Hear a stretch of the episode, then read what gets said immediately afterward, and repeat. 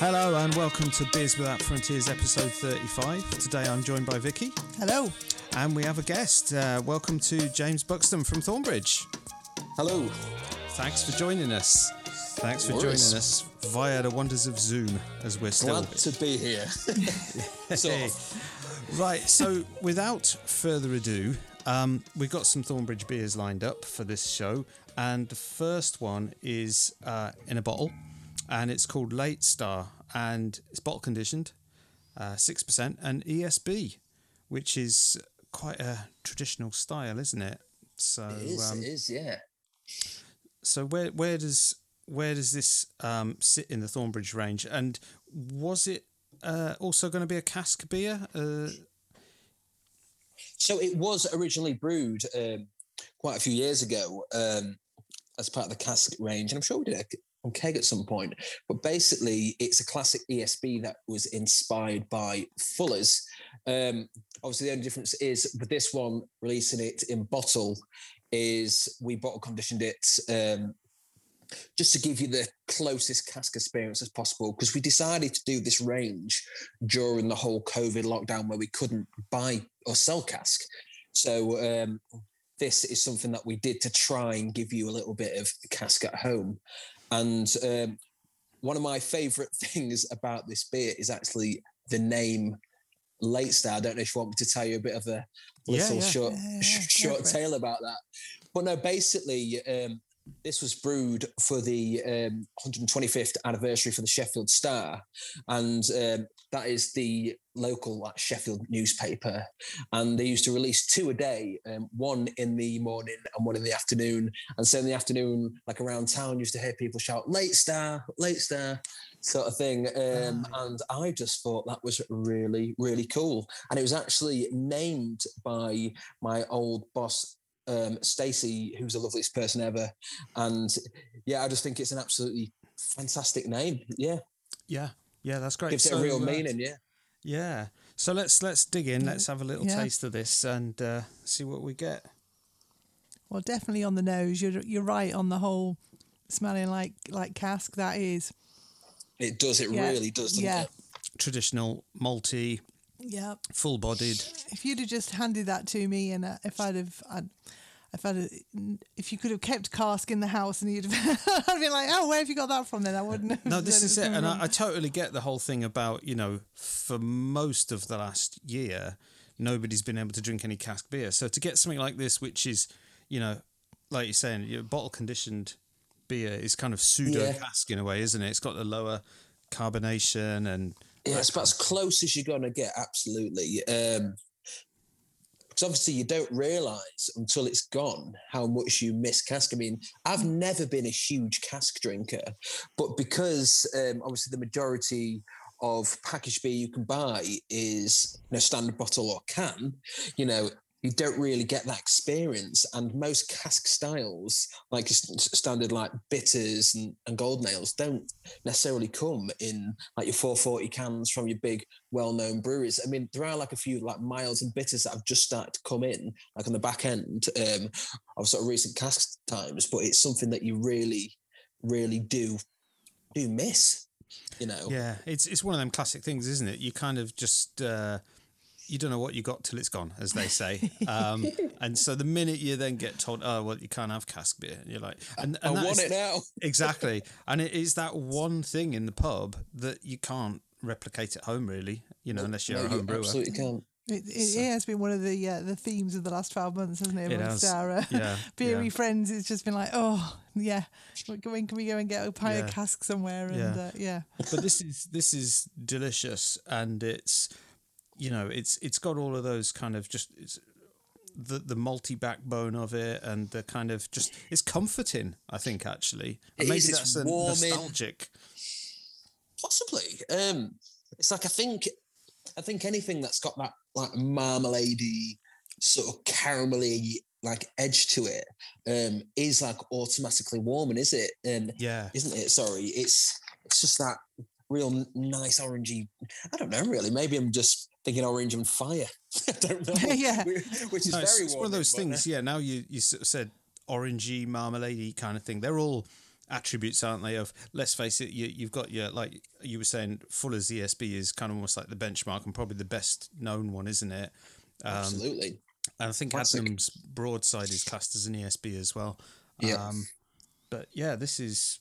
Maybe it helps as well because it's such a typical wet and windy Maybank holiday. It's like, yeah. It is. That's it. Yeah, this is the beer for the day. You picked so well. Yeah, because I knew what the weather was going to be. Yeah. You are getting full credit for this. Yeah. If it had been an unseasonably warm Maybank holiday, we might have been like, oh, is this...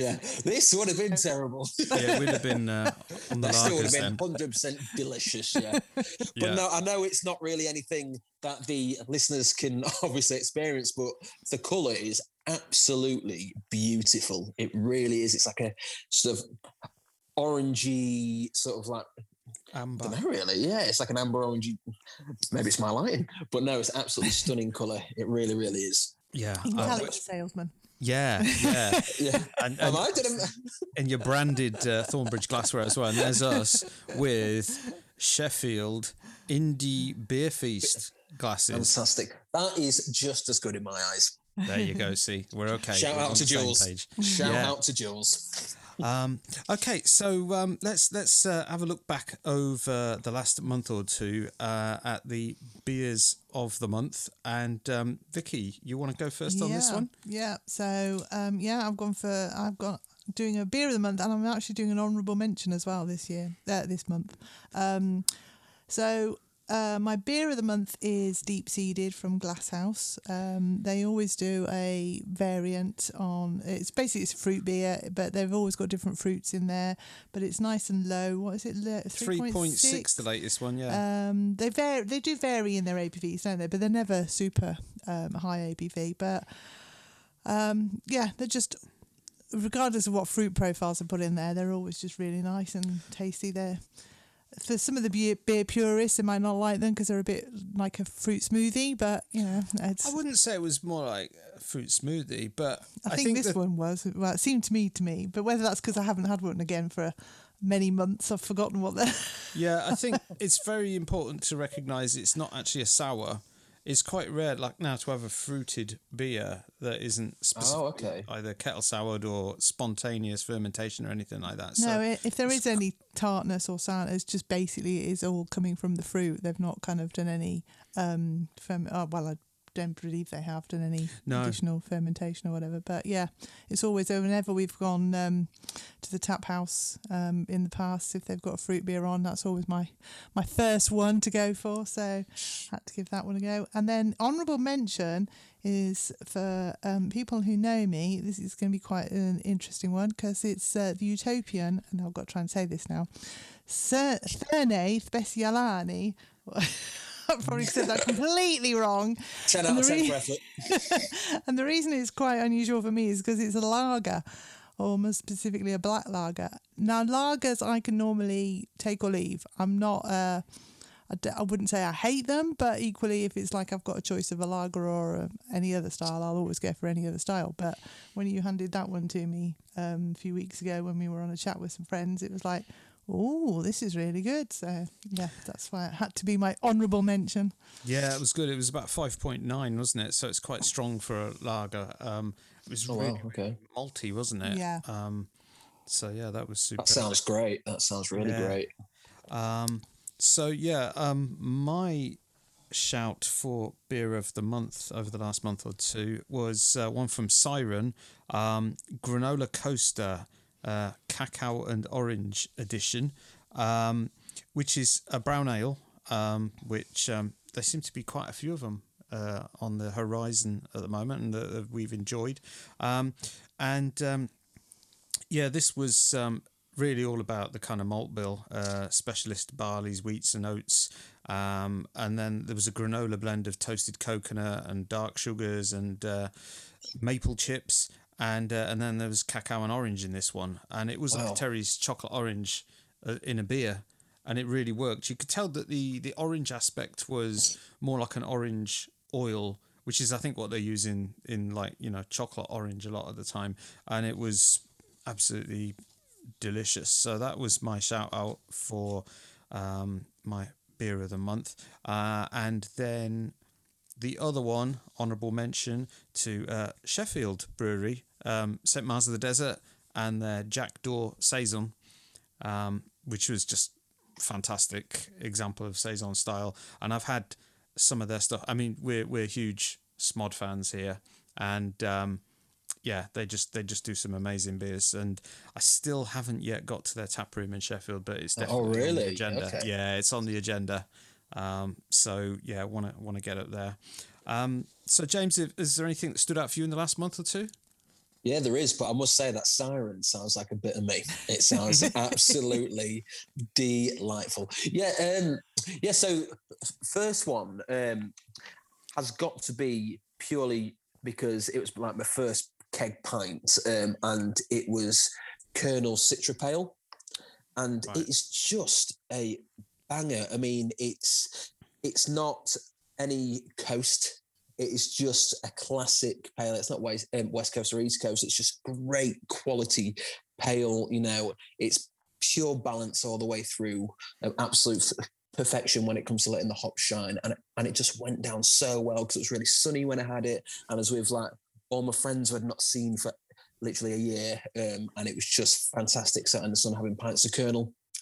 Which was just fantastic. And my honourable mention is, now this is absolutely not my normal kind of beer, because I generally stay away from things like this, but it was gifted to me by my friend Cam, who is one of the co-owners and head brewer for Turning Points, and it is called Pink Matter Custard, something along the lines, and it is a pink custard pale ale.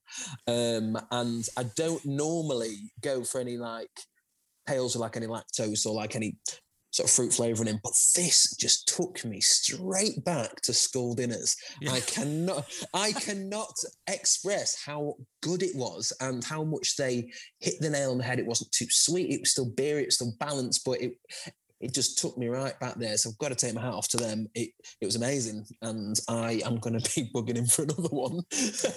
Yeah, Turning Point. They're so good. It's so good. York, are they? Up York? Or? They're Knaresborough. So they was based in York, but now they have moved into Rooster's old tap room in Knaresborough. So yeah, busting out some great stuff at the minute. Fantastic guys, great brewery. Cool. Okay, so now we've been allowed out again a little bit. Part of the show that for most of the last year that we've kind of skipped over because we haven't been on any hoppy excursions, but we have now just... You finally did. Yeah. So a couple of days ago, we went into town, our local town, which is Warwick, and we went to a place called the Old Coffee Tavern. And they got a little tiny courtyard garden, which is why I'd kind of overlooked them before. I just thought, I didn't think they had any outside space, which is obviously the key at the moment to being able to open at all. We had a very nice pint of West Berkshire Brewery Maharaja English IPA, which is kind of more your traditional, it's not your West Coast American kind of thing. It's more restrained. I always think a benchmark of English IPAs is kind of like Worthington White Shield. I don't know if you can still get that or not, actually, but that kind of thing. And it was just nice to be out and drinking a cask pint again. It really was. Well, it's really like we were saying when we cracked this open, wasn't it? It was that whole thing of like, as soon as pubs could open, it was kind of like I need a pint of cask, but it was equally, it was like it's got to be something that does something half decent. You've got to know that they're going to keep it well. What's their outdoor space like? And a lot of our locals that are normally our locals are like, they don't really have an outdoor space. And then, others that were okay haven't yet got anything that you wanted as your first pint, really. That is one of those things that, you get this thing where you just go, I want to have a pint of cask. The pubs are open again, but you don't want to go somewhere where it's like a sort of, 5-day-old kind of, No, it needs to be average perfect. Bitter. It's been such a long amount of time. Yeah. And so we had something pretty decent for that. So and that's pretty much been the only place we've been, because most of the places we go to are normally in Brum, and we haven't really been up for kind of jumping on trains, and I don't know how busy they are or whatever. But it's either Brum or going over to places in Coventry and stuff, which at the moment, we thought, no, we'll just keep it local. But as soon as things, well, for example, when places can open up indoors, we'll be on that train and we'll be going to the Colmore Tap, because that's one of our favourite places in Brum. I love it. I miss that place. It is beautiful. It's so beautiful. Of course, that hasn't got an outdoor space, has it? So, of course, they can't open yet. No, they can't. And that's as you were just saying that about, we normally would go over to Brum and go to places. And I was like, just doing a mental tick list in my head then of all the places we normally go to. And I'm like, yeah, but they don't have an outdoor space. No, they don't have it. Yeah, it's a city pub situation. Yeah, I was going to say, you find that, don't you? Yeah.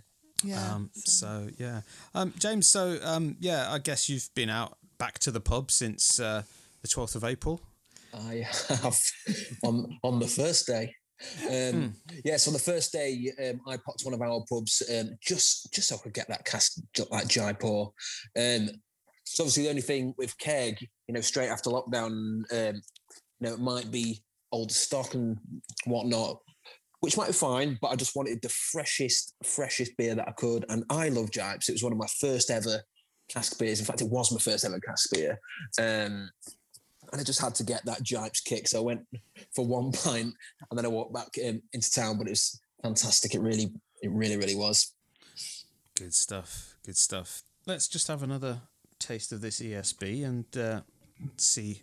I think we'd got ours maybe a bit too cold. I think it's warming up now. We took it out of the fridge about half an hour before we started recording. Yeah, probably could have took it out maybe a little bit earlier. Yeah, it was all right. For me, it was all right from the off. It was... Yeah. It's all the beers I remember drinking from when we first got together, and you got me into beer. And yeah. You weren't really a cask beer drinker before then, were you? No. Although you like. So what was the beer that sort of turned it then? Was it Nuki Brown? Is that what? Well, sort of... What you see, I was a classic Nuki Brown person. I was before I met Simon. That was the beers I was on. All my other mates were on cider and stuff, and I was like, no, I don't like cider. So I went on to Nuki. I was on Nuki Brown. Straight on the Nuki. Yeah, Brown. I was. Oh my! But you had some good nights, didn't you? If you can remember, Jesus Christ. Yeah. So you were ripe for full conversion to cask, weren't you? Yeah. You had enough by that point, hadn't you? It's like, get me off this. And also, those were the days as well. I don't remember it being in the fridge. It's like. No wonder. Yeah, Nuki Brown is always refrigerated these days. Right? Yeah, I know. Yeah. What's that all about? So I think I've only ever had one bottle of Nuki Brown. Really? I was like, yeah, ticked it off. Yeah, I think times have changed since it was a. It was, for me, it was a bit of a standby beer. If you went somewhere and it was just like wall-to-wall macro lager. Oh, it's a Nuki Brown in the fridge. It's like distress purchase. It's either that or Guinness. See, I was always Guinness. Yeah. So. See, and I'm just trying to think why I would have gone for bottles of Nuki Brown rather than going off the taps or whatever. But I wonder if it's that classic. If all my mates were having bottles of cider, it was that whole thing of like, at least I'm drinking out the same vessel, if you like. It made me feel slightly less of an outcast rather than going up and asking for half or a pint of something. I wouldn't say outcast. I'd say maybe outsider is a more polite way of putting it. Or is it? I don't know. Whatever. There's nothing wrong with being unique. Exactly. I think it was clearly the cool one. Sat in the corner, Nuki Brown, 10 pints in, happy days. Who needs a vessel? Who cares how it came? Yeah, exactly. Get it down, you. Yeah. So, actually, whilst we finish this beer off, let's start off and ask you some questions. Nothing too tricky, but the obvious one is, way back when, how did you get into beer in the first place? Was it macro lager? Was it real ale? What was the starting point? How much time you got? So, a couple of hours. Good. Right, okay. Where do I start? So, it pretty much started in Wetherspoons. I was sat having a couple of pints with my mates. There's just like three of us, and was just like necking Foster's, and I was like, "This is shit," and I don't like it. I've never liked it. I mean, it's great when you're boiling hot and you've just got back from work or something, and you neck like a pint outside. But then after that, it just starts tasting horrible, doesn't it? So I went up to the bar and I was trying to scope if they had anything decent, not like I would know what it was, but I saw this like blue bottle in the fridge, and we all know what's coming now, don't we? I saw this blue bottle in the fridge, and it said punk on it, and I like punk music, and I did massively at the time. I was like, can I have that bottle of punk? And it obviously turned out to be punk IPA, and I took it back. I know, in fact, I think it was like 2 bottles for 5 at that point. I don't know. But I took 2 bottles back, and my mates were like, what is that? And I poured it, and I smelled it. I was like, oh, shit, what the hell is this? And I tasted it, and it blew my taste buds out. I was like, this is amazing. It tastes like Umbongo was the only thing that I could sort of describe it as. Because obviously when you go from macro lager, which tastes like sod all, and you go to Umbongo, it just completely blows your mind. And the funny thing is I gave it to my mates to try, and they hated it. They absolutely hated it. And I loved it.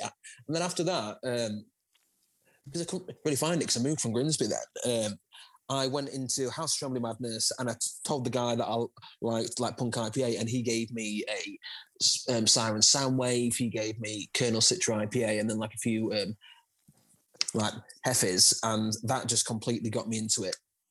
And you were lucky that you had somewhere like House of Trembling Madness to go into. If you'd have moved anywhere else and hadn't had somewhere like that, you'd have been like, gone into a traditional pub, and who knows what you'd have been. Well, the thing is, I moved to Sheffield, and I didn't know that much about beer then. It's only that I was on a day out in York that I went into there, and then you know what, I thought I would then, venture out into some more bottle shops. And the only way that I can describe this experience is back in Grimsby, where I'm from, we used to go to town every single Saturday. And there used to be this huge Virgin Megastore. We used to go in, and it used to feel like there were CDs, album singles from floor to ceiling, that would go on for miles and miles and miles to the end of the shop. And that is the closest thing that I can put to what it feels like when I walk into a bottle shop. You go to your section, what you like, for it would be like punk, indie, whatever it may be, rock, I don't know. And you go and look at all the artwork, and you pick it up, and you turn it over, you read what's in it, you read like a bit about the brewery, and then you go and enjoy it. And whilst you're drinking, you are looking at what hops are in it. It's the same as whilst you're listening, you're looking at the lyrics and looking who plays what and the story behind it. And that's something that I've always compared it to. I think it's amazing, and I still get a buzz every time that I go into a bottle shop, so it's great, really. I think that analogy is spot on. I've always said that, like bottle shops are the new record shops, just as record shops are kind of decreasing. I mean, I still get a buzz out of going to both because I buy a lot of records, but I love browsing, bottle shops and record shops. So yeah, absolutely, absolutely. Somebody somewhere surely must have opened one that's both. So you're having a beer whilst you're kind of browsing the vinyl or whatever. There must be. Yeah. It sounds familiar. Yeah. If not, I'll sounds like an idea that I might have to pursue. So obviously you kind of got your journey into beer there. So did you kind of bypass like cask bitters and stuff like that? You went kind of pretty much straight from the lager route into kind of craft and IPAs and stuff? Yes and no, which is a very confusing answer. My first pint of cask was, I was going on holiday with my parents and my then partner at the time, and my dad did just the classic dad things like, come on, kid, let's go and have a pint, it's 8 a.m. And I was like, yeah, all right, holiday. And we went up to the bar, and it's at Manchester Airport, and it was lager, and then like there was this like handful. I've never had handful before, but it just had a nice orange badge. And I was like, oh, I'll just have a pint of that, Dad. I was like, are you sure? And I was like, yeah, I'll go for it, because I didn't want lager. What's the worst that could happen? And obviously it was Jaipur, and I tasted it, and I was like, oh. And I hated it, and then I took another swig, loved it. So it's like it shocked my taste buds at first, and then obviously that was my first ever pint of anything above 4.2%. It really shocked me. I had one pint, and then I didn't have it again until about 7 years ago in the Graduate in Sheffield, possibly, where I had it on keg, and I was like, "This is it. This is what it was." And it all came back to me. So it's funny actually, because you know, you're saying sort of two real landmark beers for you is either Jaipur or Ponk IPA, and so many people say one of those, isn't it? They really are sort of gateway beers, and you're down the rabbit hole then, aren't you? Yeah, I know. And what's really funny is those two beers link into each other as well, with the whole, you know, thing. Obviously, Martin Dickey used to work for Thornbridge. He was one of our first brewers, and you know, so on. Yeah. So they're kind of intertwined a little bit. Yeah, he went on to do something very small. So yeah. I've never heard of them. Yeah. Martin who? Yeah. Exactly. So who knows? Okay. So that's your opening chapter. I think this is as good a point as any to maybe get into our second beer. Okay. So we have got another beer in front of us now, and I'm going to. Well, I was going to introduce it, but I'm not sure if I can pronounce this right or not. So I'm going to ask James to introduce it. It's a brown ale. This is Medici. See, I'd have said that wrong. I'd have said, it's Medici. I did pronounce that to my colleague. She laughed at me. So I had to get it right for this. Medici. Right. Medici, it's actually named after a pair of marble lion sculptures dating back to the 2nd century AD.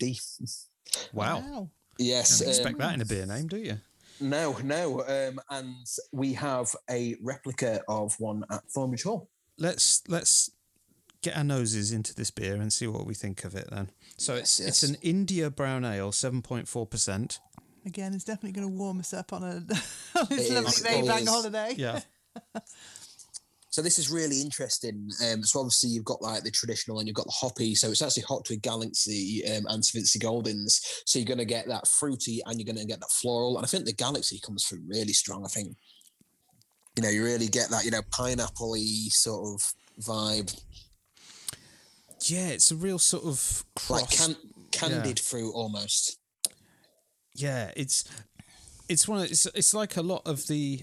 I mean, it's called an India brown ale, but I guess it's kind of like a lot of brown ales that have been brewed at the moment. There's sort of the American brown ale style, which is, you know, really quite heavily hopped, as opposed to, like we were talking about earlier, Nuki Brown or, you know, your nut brown ales of years gone by. This has got a definite hop punch to it that sort of balances out the huge malt bill. Well, is that where the India bit comes from? Is that the India brown, like the whole India pale ale of like really... hop the beers up to travel across to India? Is that where it's coming from? Absolutely, yeah. So it's just like your classic hybrid. I think it sort of hits right in the middle to some of the newer aged India brown ales, because it is still quite malty, but it is still hoppy, but not overly hoppy to the point of being like a black IPA sort of, or more like a red IPA. It's that classic sort of like line that's drawn across, but it's really, really great. This is actually one of my favourites, actually. And once again, you picked a bottle-conditioned one, so it's got that real smooth, like low-carb cask vibe. And something that I didn't mention as well is these are conditioned with champagne yeast. So, right, okay. So that's really good. And then obviously thrown in there, you've got loads of Munich crystal and chocolate malts as well, and so that gives you that real depth of flavour. This is something that I really, really, really love, and it's the first for me really to have like a bottle conditioned India brown ale. I'm a big fan. Yeah, it's great. Would this have at some point been on cask at all in the past, or is it a bottle only product? So it was brewed from the early, 2010 onwards, I think it would have been. So this was actually before my time, but I would imagine it would be cask, although it's quite strong. I mean, we do quite strong cask beers. But yeah, I think this on cask would have just been absolutely divine, really. And that is a word that I don't think I've ever used to describe anything. I think if it was on cask as well, I think it would put you on your ass pretty quickly as well. We're drinking pints of this. Absolutely, but we all want to do it. Yeah. So, it's really sticky as well. So you get that real sort of stickiness afterwards. That's great. Yeah. like a dessert wine kind of stickiness. Yeah. Yeah, it is. Absolutely.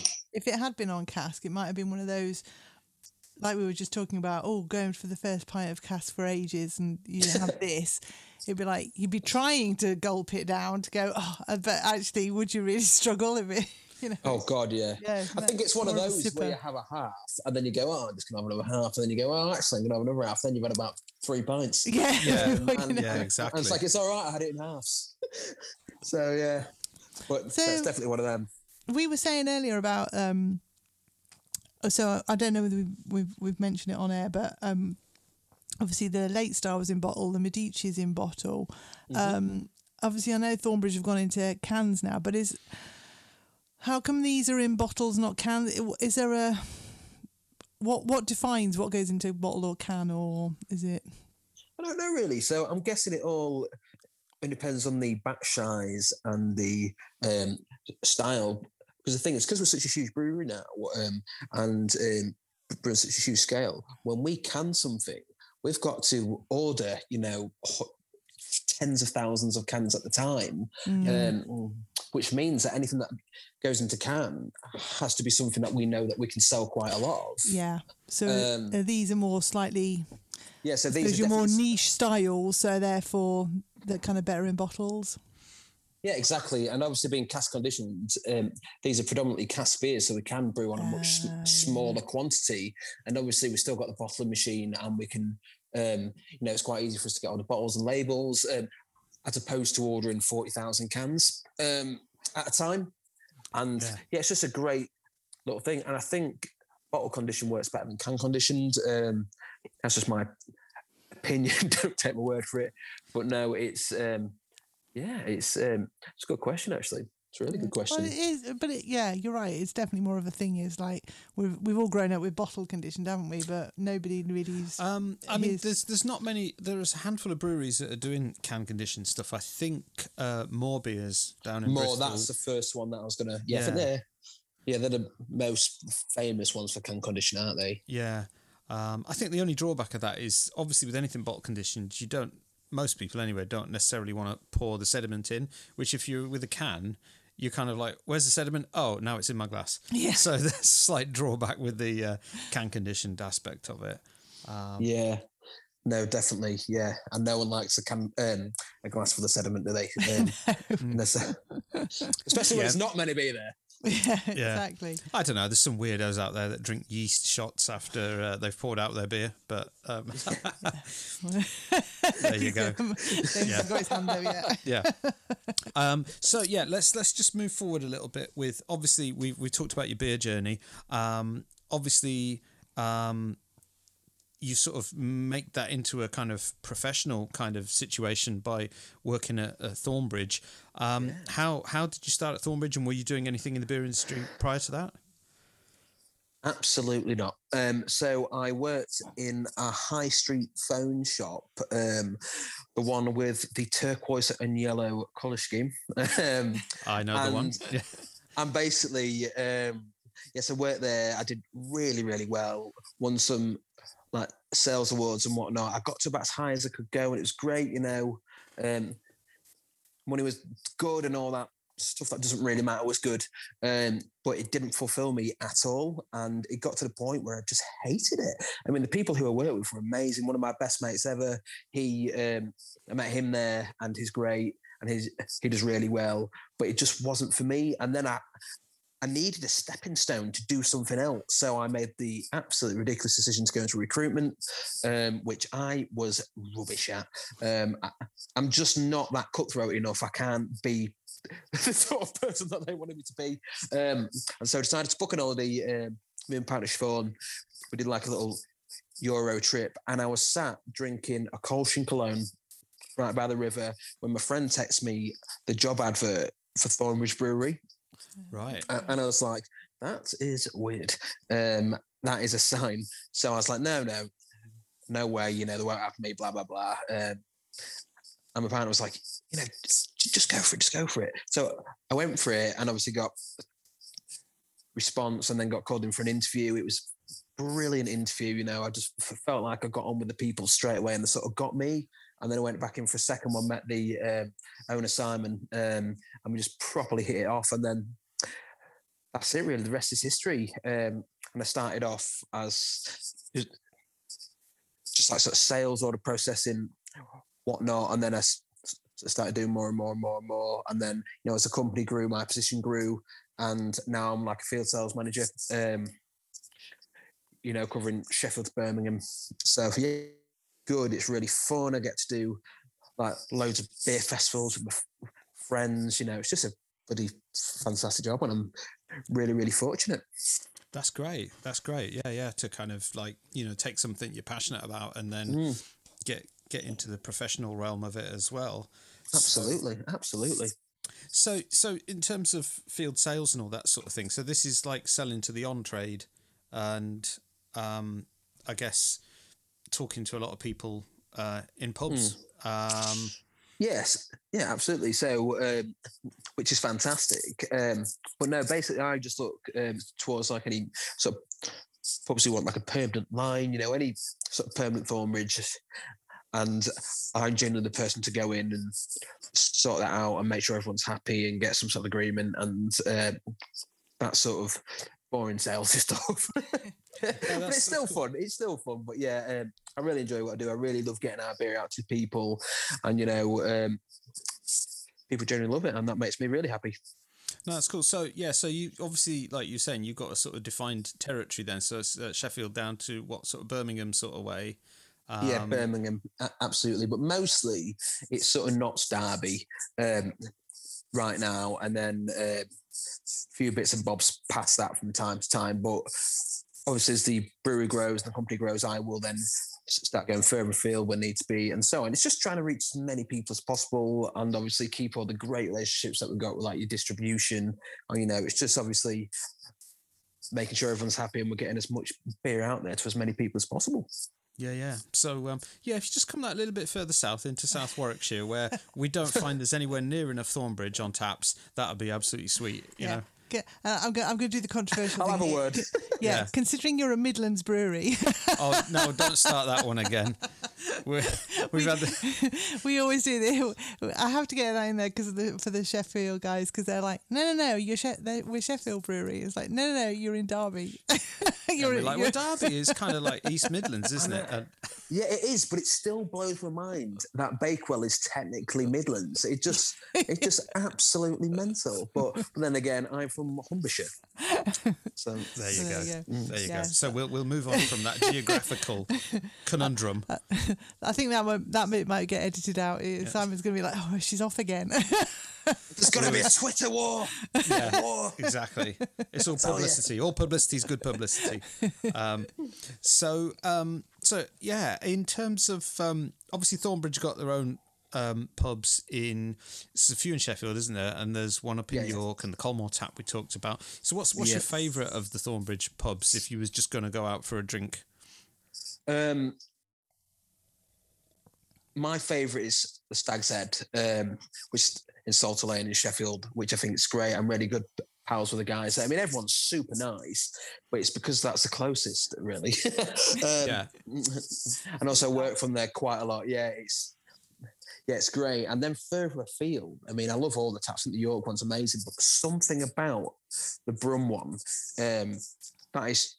It just feels like as soon as you walk in, you're stepping right back in time to like sort of 30s New York almost. You know, it's got that real sort of like mafia vibe, which sounds ridiculous. It really does, but that's a vibe that I get as soon as I walk in.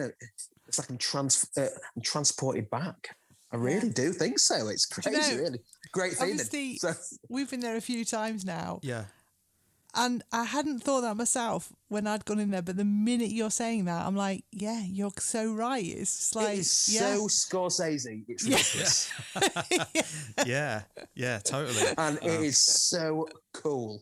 It's ridiculous, really. Yeah, brilliant. Yeah. We can't wait to get back in there. So, yeah. So in terms of just one last salesy kind of question, because... Go on then. after Jaipur... Because we know that's obviously the best seller. What is the best selling beers on cask and keg is it Green Mountain, something like that, or? Absolutely Green Mountain. So generally it's Green Mountain and Lucas, Green Mountain being the 4.3 session IPA, and then Lucas being the Hell's Lager, which is now gluten-free, which is great.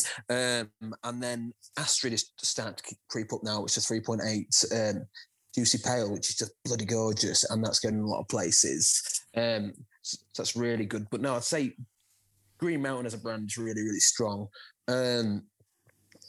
On cask, I've got to say, you know, it's the classics. You know, it's your Brother Rabbit and Lord Marples, like your Golden Ale and Best Bitter, because there's such solid styles, and you find a lot of these. I say these, but I mean drinkers like me and you. You know, we're finding ourselves going back to those traditional styles more and more now, as there are a lot of craft sort of beer drinkers, and you know, bitters and you know, classic golden ales are as popular as ever, and yeah, they're super duper popular, absolutely. And then we do Astrid on cask as well, which is great. And with your pubs and places that take a lot of your core range, like you've just been talking about, when you then brew something that's a little bit more, well, I'm going to say a little bit more unusual, or your rare ones, but I'm thinking even just like something like Cocoa Wonderland or something like that. Do you find then they're a bit more of a harder sell to try and push into those places, or? Not really, because we're always so limited, and there's certain beers people are just waiting to come around all the time. It's like we're constantly being asked about like Cocoa Wonderland, you know, and other styles, and people are always wanting to try something new, which is really, really great, especially on like a guest tap. And something that I'm really, really proud about at Thornbridge is, you know, I like to think that our consistency is really, really good across all styles. So hopefully that's what people think is when they do try a new style off us, you know, whether it be a New England IPA, a Standard IPA, you know, stout, porter, saison, whatever it may be, that the quality will absolutely be there. So like you said, they brew something. Well, I'm thinking again, like, what is it, the Lucaria range? Oh, Lucaria, yeah. You know, so say you get a new, they've done a different variant of that or whatever. Salted it's caramel. like Gets the thumbs up, but sometimes you've done slightly different ones and whatever, isn't it? Is it one of those where you go, oh, we've just brewed this, which is brand new and we've never brewed this style before, but do you want to give it a go? And like you said, because of that, you got the name and the consistency. Some places will take a cask or a keg or whatever and just give it a punt and straight away. And obviously that's a huge credit to our customers because they're absolutely amazing, but they seem to trust us and we seem to trust them. So yeah, great relationship all around, really. But now it's fantastic, really. Couldn't be happier. You know, we've got the best customers ever. So when you head the brewers kind of go, James, we've brewed this, try and sell this. You haven't got to go there. You're not there going, oh, what? How am I going to go? Yeah. Depends if it's a smoked bock or not. Yeah. Yeah, that's going to be a stop really... brewing smoked box. We know you like them. The only person who'll have that is Simon. I like smoked beer. I hugely dislike smoked beer. I appreciate it. Now, don't get me wrong. I appreciate it, you know. I know people find it utterly delightful. Like Laura from Hopcast, she loves smoked beer, and I can see why.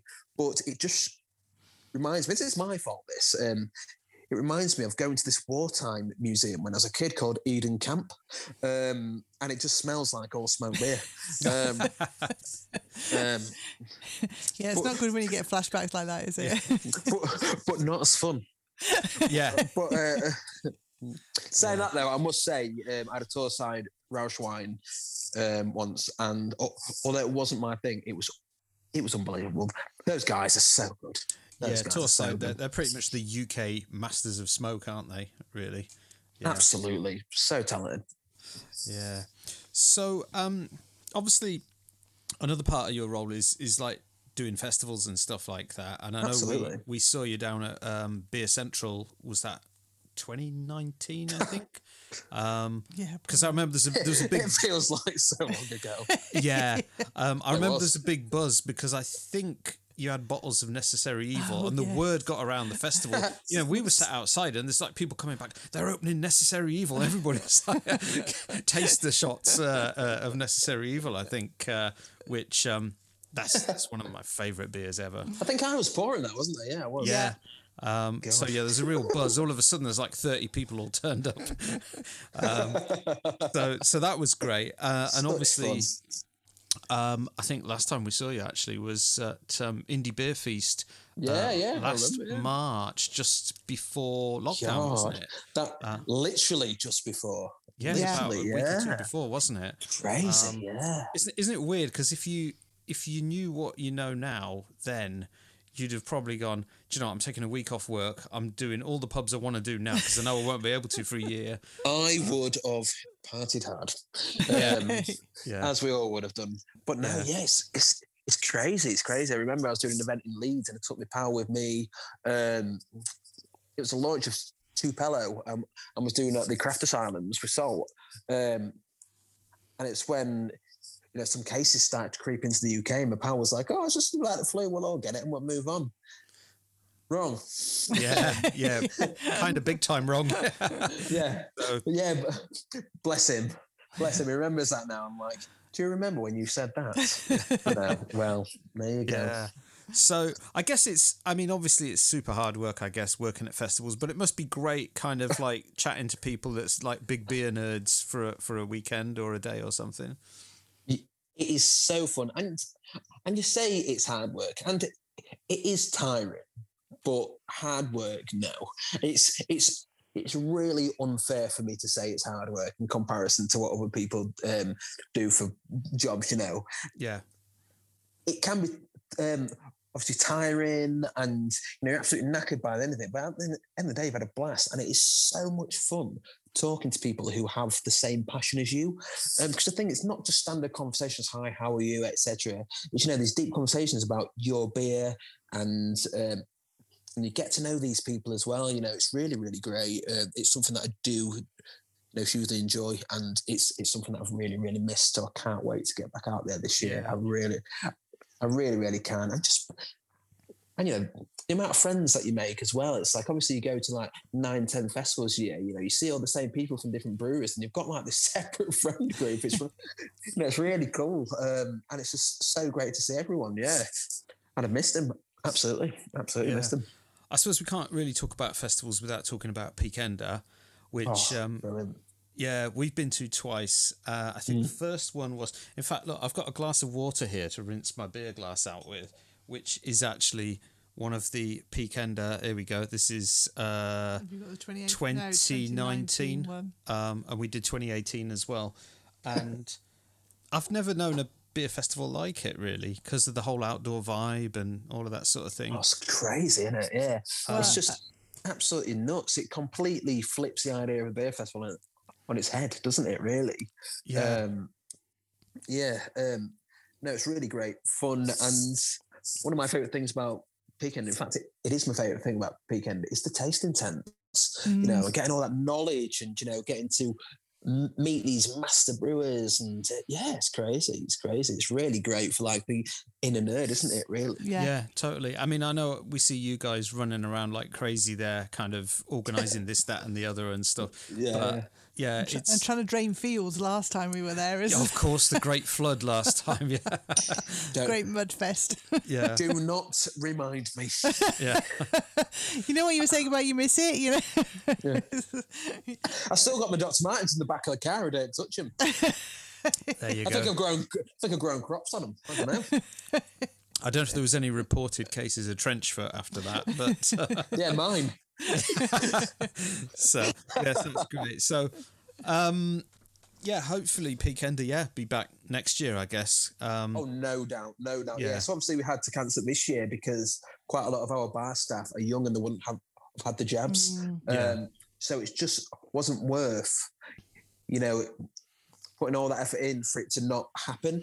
Yeah. And it was just the best thing for us really not to do it. It was only fair, and it killed us to, you know, call it off. But we just had to make a decision, and I absolutely stand by it. You know, it's definitely the right decision. I think everybody's experience of it, if you've been before, you wouldn't want a compromised version of it, would you? You'd want to go all out. Yeah, just like it was. Yeah. So. And like you said, it could be that we get to August of this year and you'd be like, oh, we could have done it, but yeah, it's too much of a gamble, isn't it? And it's like, no, let's just leave it until, hopefully, fingers crossed, everybody's all in a lot. Things are as normal as they can be. Yeah. It just means that we're going to do it twice as good next year, so. Yeah. Yeah. Oh, well, we're definitely going to book up for next year. No pressure. Yeah. The only other thing is, and I don't know if you know much about this, that I did see something on social media about, obviously you've got the Riverside Brewery and you've got Thornbridge Hall where there's a small amount of brewing takes place. Did I hear something about not any more brewing going on at Thornbridge Hall? Yes, you did. So basically we moved our whole kit to the back of the tap room. So that means that whilst you're sat having a pint, you can see the brewers at work brewing up a storm. So it's going to be great. It means that we could do a better sort of brewery tour and, you know, we can get sort of more in-depth, you know, experiences within the brewery. So that's going to be really interesting. We're still going to obviously have Thornbridge Hall as a part of our heritage, which is amazing, but it's all going to be on site now.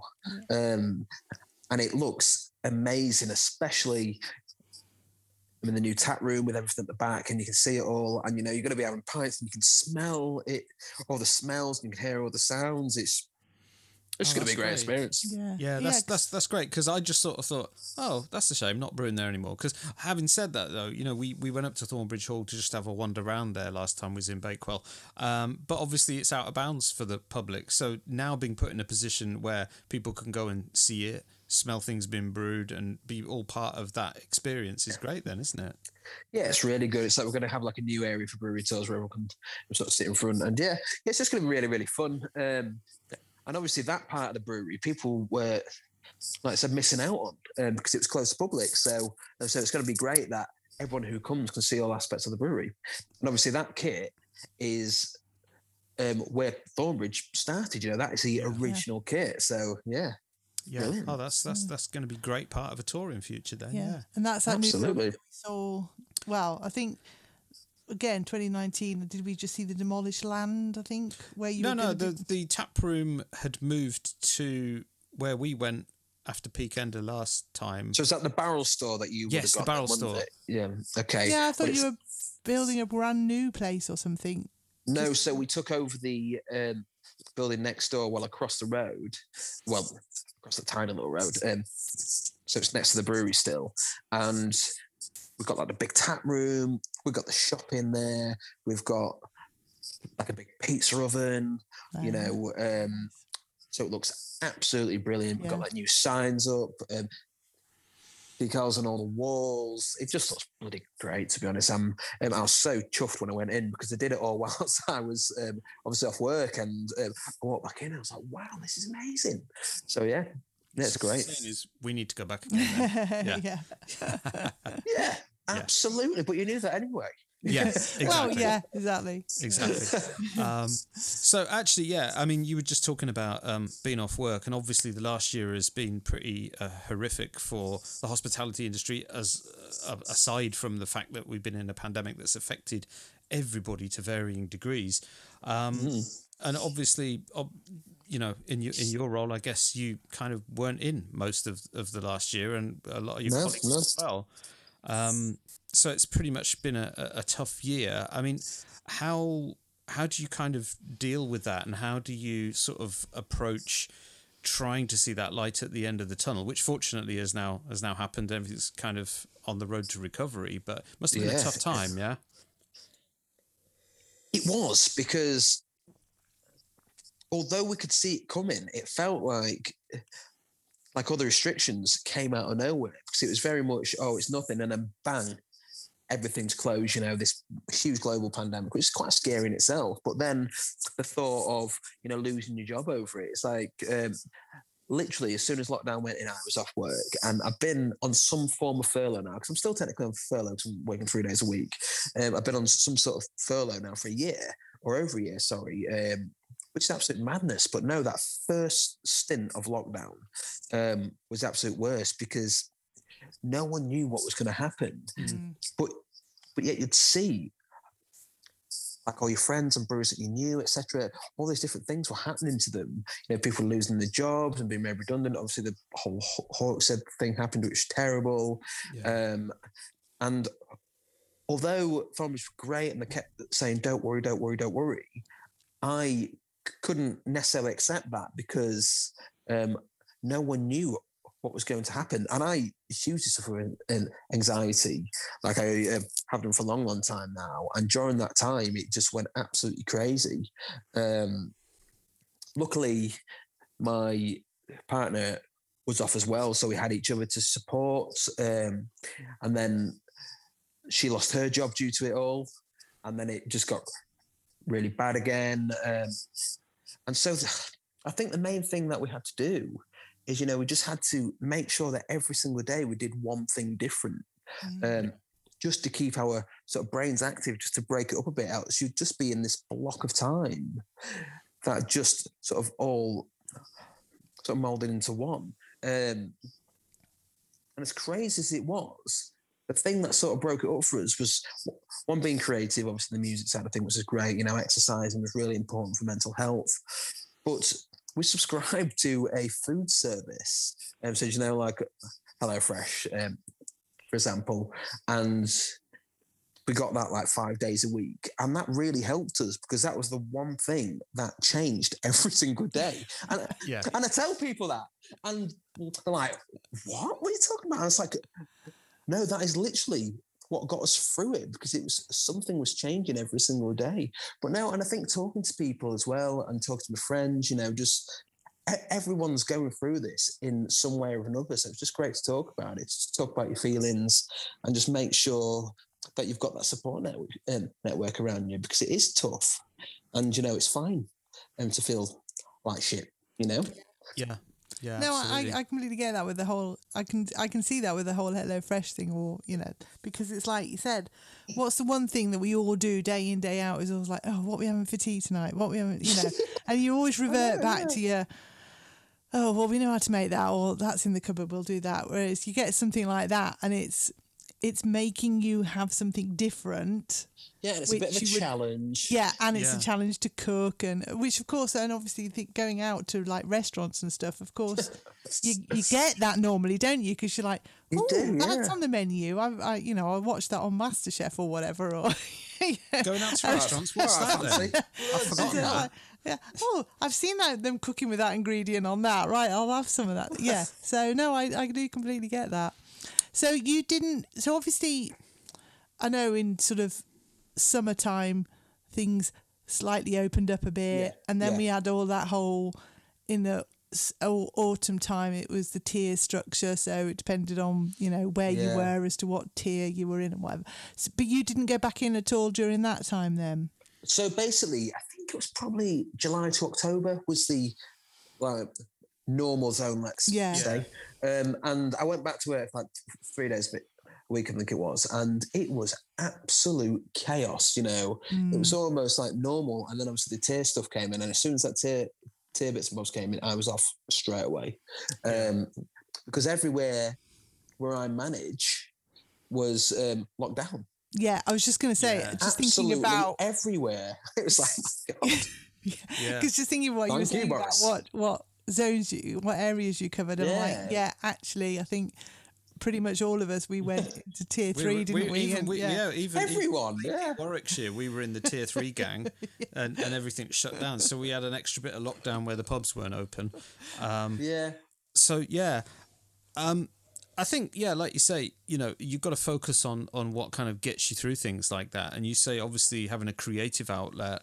And I saw on the Thornbridge website a few weeks back that you'd put out your own EP, which is streaming on Spotify, So tell us a bit about that. There's your plug. Yeah. Never thought anyone would say that, but thank you for that. Thank you. Yeah, so basically, so I used to be in a band back in the day. You know, we did quite well, got signed, all that stuff when I was super younger. And obviously didn't work out for whatever reason, but I've always had guitars, I've always written songs, I've always done like sort of basic demos, but I never really got into it because I just couldn't be bothered. You know, life gets in the way, you know, same old thing. And now all of a sudden I've got all this time and I've only got like this super basic iPad and an app called GarageBand, and I've got like a microphone. Yeah. And I just used to sit down like day to day and just record these songs, and it just used to fill all my time up.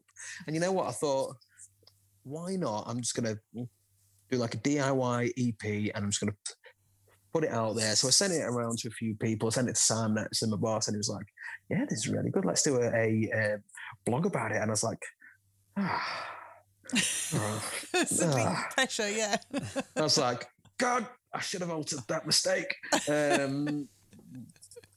Yeah, so we did that, really. Now. Yeah, I know. Yeah, so I sort of did that, and it turned out to be, you know, something that I'd actually wanted to do for a while, and I put it on iTunes, and it was just something that I just wanted to achieve something during all this. It was never going to be for any other reason than for myself. You know, I don't want to get bloody signed up like Glasgow. I just wanted to do something that I didn't think I could do. You know, just that creative process, you know, really put my mind to something.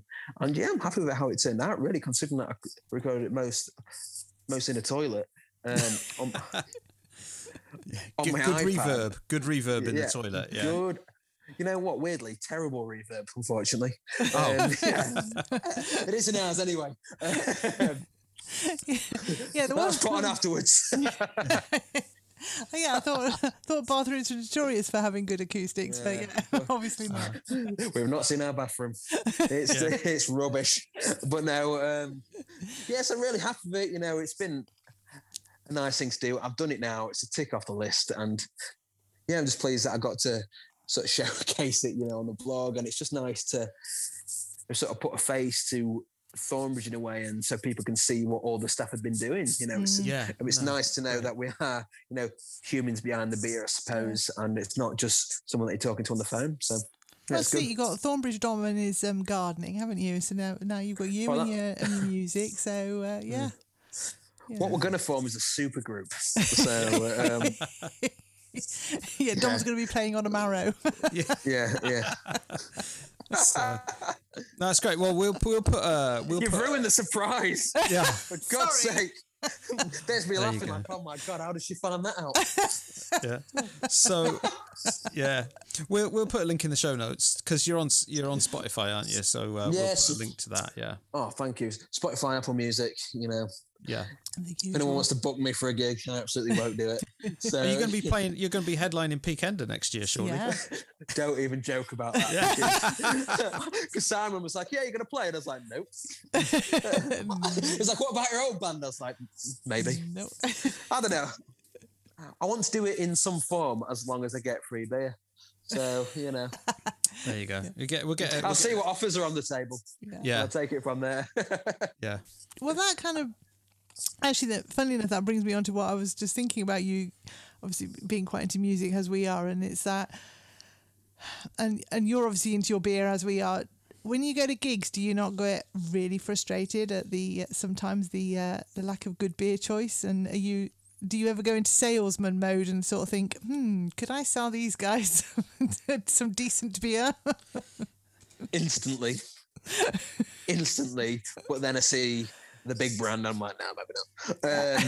It's lockdown, but no, isn't it? Yeah. It's so frustrating, and it makes no sense to me why more music venues haven't got better beer. It's like, obviously, Signature Brewco in London, they started the brewery predominantly to get better beer into venues, and it's just such a tough thing, because obviously wherever there's X amount of money and X amount of people, the big guys, the macro guys, are straight on it, you know, putting shed loads of money in, so us sort of independents don't get chance to even have a look in. It's really frustrating, but it's the world that we live in. Even small pack, do you find even trying to get small pack in there is tricky? Yeah, absolutely. I mean, the odd places you can do it, but the thing is, most, you know, taps and fridges are tied.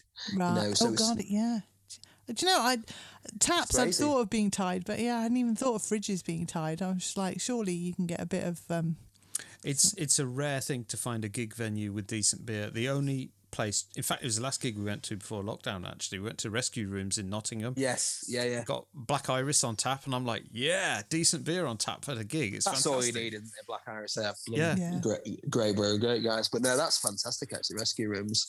But no, there is a... venue in Sheffield actually called Record Junkie, which is bloody great. It's literally upstairs of a record shop. It's fantastic. And me and a couple of friends are off to see a gig actually in September. I can't wait. But the Rutland is literally around the corner. All right. So the plan is to just go and drink a couple of pints of Colonel and then go to the gig. And that will do us absolutely fine. Do you know, that sounding so like us, isn't it? We do. That's what we do. Yeah. We find the nearest good beer place to a gig and we basically pretty much go in there, preload with some good beers for a bit, and then we go into the gig and we just drink water. and then maybe have a decent hydrate and then come out, and if we can just squeeze another one in before closing time, then we have another good pint before we catch the train home. That is absolutely the best way to do it. Yeah, you have nailed it with that. Yeah. Fair play. Happy days. There you go. Okay, I think I've finished my glass of Medici. See, I can say it properly now. Now I've been taught. Professional. Yep. I think this is absolutely cracking. Really great brown ale. Just ticks all the boxes for me. Yeah, no, it's going down very well for me. So yeah. Superb. Yeah. Okay, so we have got another beer in the glass, and this time it is one in a fairly chunky 375ml bottle, and it's called Mind Games, and it is a Jim... Did I say Jim? Gin. It barrel-aged saison. That's on the 8.5%, and I haven't even had any yet. So, James, tell us all about Mind Games. So this is a treadmill beer. So basically this is a collaboration that we did with Firestone Walker. So Mark Firestone Walker's head brewer was based in Belgium for a year, and during that time he visited us in Bakewell. He was based at Duvel. And so him and Rob had a trip to Bordeaux, and they found some like freshly empty gin barrels that they really liked, and we brewed a saison with them, basically. Nice. The end. No, basically, so it's this really great collaboration. You know, we just wanted to do a slightly different take on the saison, and we just wanted to do something really, really special with these guys. Yeah. I mean, it jumps out of the glass, doesn't it? You're getting that juniper note straight away. Well, I'm definitely getting mint. Yeah. It's like a botanical sort of there. It's like, I'm getting not mint sauce. No, well, no. I'm not getting lamb and mint sauce. No. Yeah, I'm just getting lamb without the mint. There's 3 different yeast strains in there just to make it a little bit funky, and you know, it's just that classic saison, you know, with that. Lovely gin character. It's been in barrel for I think about 8 months. So you know, it's really enriched. It's absolutely lovely. Yeah. It's also, this is one of those beers where you smell it and you're like, is that going to taste like it smells? And it doesn't. For me, it's a little bit smoother than I thought it was going to be from the smell. And I'm definitely getting the banana and clove kind of classic saison characteristics, but with that it's slightly muted because of then, like you said, that extra bit of gin, and there's rubbish at tasting notes, as everybody knows, but it's going. So presumably this just went straight into. Have you just done this in bottle, or I presume this hasn't gone into? This ain't keg. A cask beer, is it? Well, it's definitely not a cask beer, but has it gone into keg or anything like that? No. So this is just in 375ml bottle, which is still available, so you can still get some. But like I said, we just wanted to make it really special. It's obviously Firestone are just such a huge brewery that left an impression on us since obviously day one. You know, we've always been inspired by the big IPAs that they brew, and they've always had a great like barrel project, and you know, it's just one of those classic, you know, American breweries, like a poster brewery almost, isn't it? Yeah, is probably the best way to describe it. So yeah, it's it's a bit of a dream coming up, to be honest. Yeah, the legendary brewery, as you say. I know it's, it's like the carbonation in this is like really fine bubbles, almost like champagne bubbles as well. Yeah, so it would have been champagne yeast, absolutely. Yeah. Which just gives it such a smooth sort of like tingle in your mouth, doesn't it? Really? Mm. Yeah, I think that's it. When it's just a prickly carbonation. Yeah, but it's very smooth. Like you said, in the whole mouthfeel, it's all kind of. It's I want to say oily, but I don't mean that. No, it's not oily. No, well, I knew as soon as I heard that you'd be like, I know what you mean. Yeah, I don't mean that in a negative way at all. It's just that whole. It's one of those beers that kind of coats them out a bit. So again, we were saying off air about my favourite go-to style is Neepers, and I get a little bit of that with Neepers. It's sometimes it's like it feels like it's nicely coating my mouth rather than it being all sharp and prickly, which sometimes you can get with a bit of like a West Coast or something. But. Yeah, no, 100%. Yeah, this is it's complex. There's so much going on here that it's very much a. You sort of sit there, you could spend an evening with a bottle of this, just kind of analysing it and watching a film or playing some great music or something. It's a sipping beer to analyse it all. Absolutely, couldn't agree more. And you know what, as well, it's like if you close your eyes and have like a little sip, you get like this like smooth like cream soda.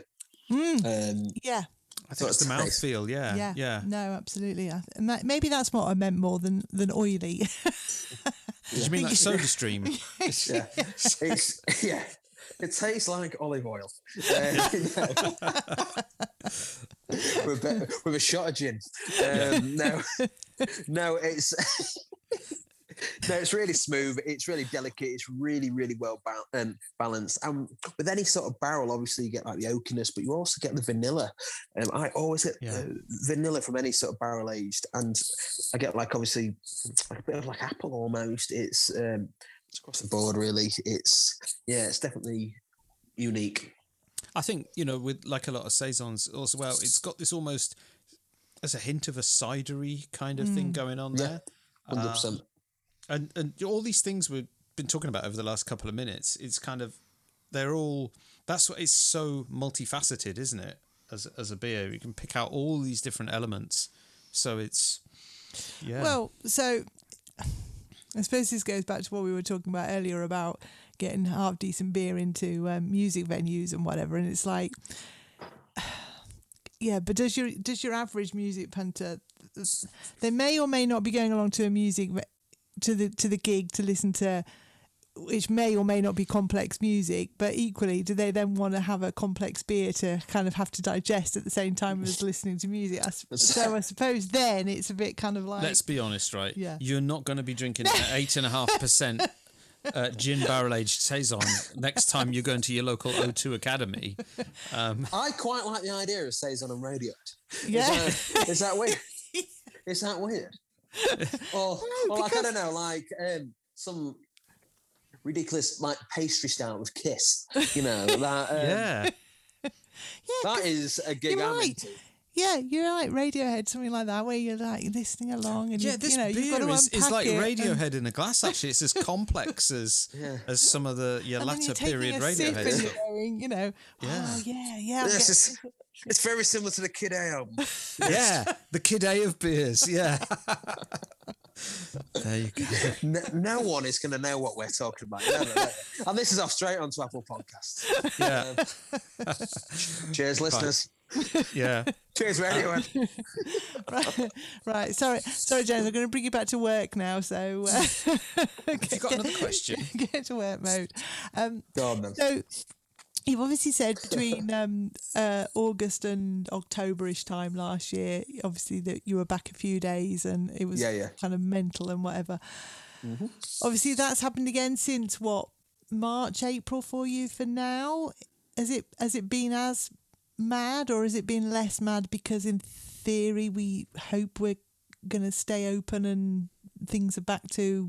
Yeah, so it's been...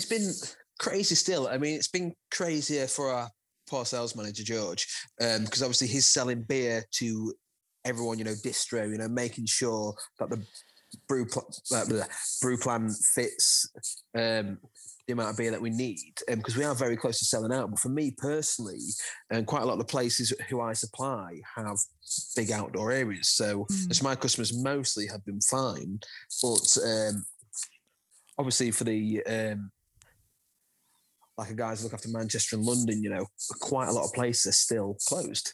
So it's a really weird sort of time at the minute, because no one's 100% sure that things are going to open, and if they are going to open, everyone needs beer, and it all needs to be planned in, and it's ever so strange, really. So I feel for the people who are opening, because obviously they just need to sort of get all the boxes ticked, really. But for me, it's been pretty much chaos, really. Yeah. From start to finish. Basically, I went all the way around the house. Yeah. So, yes, it's been mad. Yeah. No, it's been nice, though. It's been manageable. Whereas the first time, it wasn't manageable because no one knew what was going on, and it was just chaos, like go. Now it's a bit more structured, and we know where we're at. We know what we can supply, and we know where we can put it. And that's the difference, really. Yeah. Yeah, and I suppose that's it. It's because going back to the coffee tavern, and they were saying, we were asking the guy there, it's like, how's it going? And it's like, yeah, it's fine at the moment, because it's like, it's outdoors and it's maximum of 6, and it's like, that's all there is. And he said a point, he said, the next rule change in May that could be where it gets confusing, because of course it's 6 indoors and 30 outdoors, or up to 30 outdoors, and it's kind of like, oh God. And then it got me thinking, do you manage that? How do you manage that? And then from the pub's point of view, so obviously they've had at the moment, if they've got outdoor space, brilliant. Obviously they are very much weather dependent, so how do they manage how much beer they need, especially on cask, because obviously then you can't keep it, so it's like, are they going to sell it, are they not going to sell it? Again, interestingly, the coffee tavern had only got 2. They were running 2 cask beers at the time, which I think is a sensible thing to do. 4 or something. Yeah, they used to have 4 on, but why minimal wastage? Yeah. Then you've got so then you're back to the next thing is like, okay, so what's our capacity going to be when we've got this next step change of like, we can only have so many inside, and it's tricky. I mean, I saw an article. How much do you guys have to sell? And I saw an article in The Guardian the other day that said some pubs had actually run out of beer because it's been, until today, the weather's been okay for the last week or two. So there's been this massive demand, and some pubs had actually run out. So it's... Yeah, absolutely. I mean, to be honest, no one knew how much people were going to drink when the pubs opened. It turns out that they drank a lot. And it's crazy, but obviously people are generally getting it out of the systems. And now it is slowing down. 100% it's slowing down. Obviously, there's been a bank holiday as well, which helps a little bit, but it has been terrible weather, like you said. But no, it's... I think, obviously, like when the pubs do open, it's just going to be, take it a week at a time, You can't really do much more because no one really knows what's going to happen and how to manage it. We've just got to try and adapt and plan as best as we possibly can just to make sure we have enough beer. Well, and that's it. That from their point of view, from your pubs, they're like, what do we buy? How much do we buy? Where you're trying to sell, it's like, are they going to take it? Are they not? And then obviously you've got the other thing where you've got as the brewery as well. It's like, well, how much do we brew? If we brew this, and if we brew this much in cask, are we going to be able to shift it? Are we not? Are we? Yeah, exactly. Really, and it's quite a scary thought. Because I've got quite a lot of customers who've got permanent Thornbridge on at all times, and that might be their house pale or their main lager or their this, that, the other. And if they can't get their main beer, then they haven't got any to sell. Yeah. So,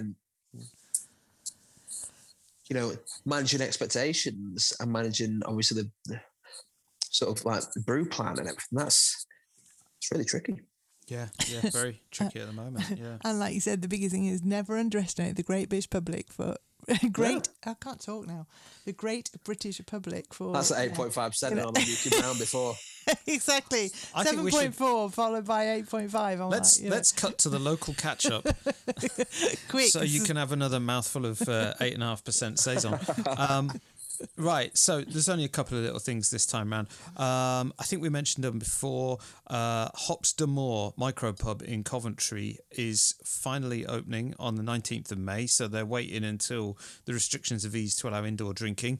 I saw on their Instagram the other day that they have got some tables outside, but it's so few it probably hasn't been worth opening up until the relaxation of the indoor drinking part of it. So it's worth kind of checking them out if you're in the sort of Coventry, West Midlands area. Another thing is the Drawing Board Bottle Shop, who we've talked about before. They're down the bottom end of Leamington. They are going to extend and become more than just a bottle shop. They're going to have a tap room. They're extending into the next building. And they're also opening a food outlet in Leamington called Magic Wingdom, which is going to be like, I think it was like chicken wings and bao buns and that kind of thing. Yeah. And they're probably going to have some beers on tap there too, so that would be interesting. And our friends over in Twisted Barrel in Coventry, their tap room is now open outdoors in Fargo Village. No bookings, so you've got to turn up pretty early to be assured of getting a table there. But they're opening, I think it's 7 days a week now that they're opening, unlike previously. So definitely worth nipping in there if you're in Coventry and grabbing some of their beer. So that's what's happening locally. Not a massive amount of news, but obviously, you know, the hospitality industry is just kind of waking up again, really. Yeah. From its slumber. So, you know. And again, kind of local for us, I suppose. Colmore Tap, are they going to open up on the 17th? As far as I'm aware, yes. Yeah. Eagerly awaiting the cask ready. Yeah, that's it. Cask Jaipur, Colmore Tap. Cask Jaipur, get the train to Magic Wingdom. Happy days. There you go. Exactly. Yeah. Sorted. What a great name. I just can't get over that. Yeah. It's amazing. Mm-hmm. Brilliant. We'll let you know how it... What we think of it when it does open. So. Yeah, it's only a few weeks of opening, I think. Yeah. That's amazing. So just to go back to this beer then, just let's have our final thoughts on this beer and the others, actually. I'm absolutely loving this Mind Games. I think the gin barrel just adds that slightly different angle to a saison. And it's funny to think that, you know, saison obviously was originally a style brewed for the workers on the farm, you know, low ABV, drink a shed load of it to hydrate. And now we're kind of 8.5%, you know. I mean, you wouldn't do too much work in the fields in the afternoon if you had some of this at lunchtime, would you? Definitely not. No, but this is, I think this is quite a nice... Might not be as accurate, would it? Work, you know? You'll be doing something, I don't know what, yeah. Once you've had a full day's work, I think you'd be happy to sing this. Yeah, you might not get anything done for the rest of the evening then, but... Or the next day. Yeah. It's another one of those where... I'm getting a slight bit of alcohol burn from it, so I might, if I was doing a blind tasting on this and you were saying to me, what's the ABV, I might think it was... What, a bit higher? Yeah. Well, no, I don't think I'd think it was as high as 8.5. It definitely, I might think, warms, it's more kind of like down, 6. 100%. Yeah. But, yeah, it does hide its ABV a little bit, I think. Yeah. And, I think my favourite of the three is probably the Mind Games, but followed by the Medici, because I'm a sucker for a brown ale. I think that is absolutely spot on. The thing with these beers is, of course, is that they're not core range, are they? So it's kind of like drink them while you can get hold of them. So. Exactly, and we've got so many more beers coming out just like this. We're trying to do more and more of the bottle conditioning, so you should see like one or two a month possibly, and then with different 440ml cans and different bottles, you know, special edition bottles, you know, your 375s, just lots and lots and lots coming. So definitely keep your eyes peeled. And you know what? If you want to try everything, just join up to the beer club. It's amazing. So, yeah, we hadn't talked about that, actually. So the Thornbridge Beer Club is like the box that turns up. It's like a monthly beer subscription, yeah? So, and the stuff in that is not core range and isn't normal beers. So every single month, there's one beer that you get a couple of bottles of or cans of that are just for Beer Club. Now, not only do you get that, but you also get to buy them again online, whereas no one else gets access to them. You also get a discount as well, just for being in Beer Club. And each month, it's... I'd say about 12 to 15 bottles and cans in the box. Sometimes you'll get like a pair of socks, a glass, there's always different bits in there. We send you a birthday present on your birthday, so let us know that, which is really cool. Wow, you know that's what? Cool. It's £40 delivered, which is madness good, in regards to value. It's great. And obviously that gives you discount across the website as well. And it is so exciting. I mean, even for me, I get so excited when it turns up and I'm opening it as quick as I can. and it's 8 a.m. And I'm like, God, I need to get this out in the freezer and take pictures of it. But no, it's really cool. And you know what? We've really, really tried to hit all these different styles.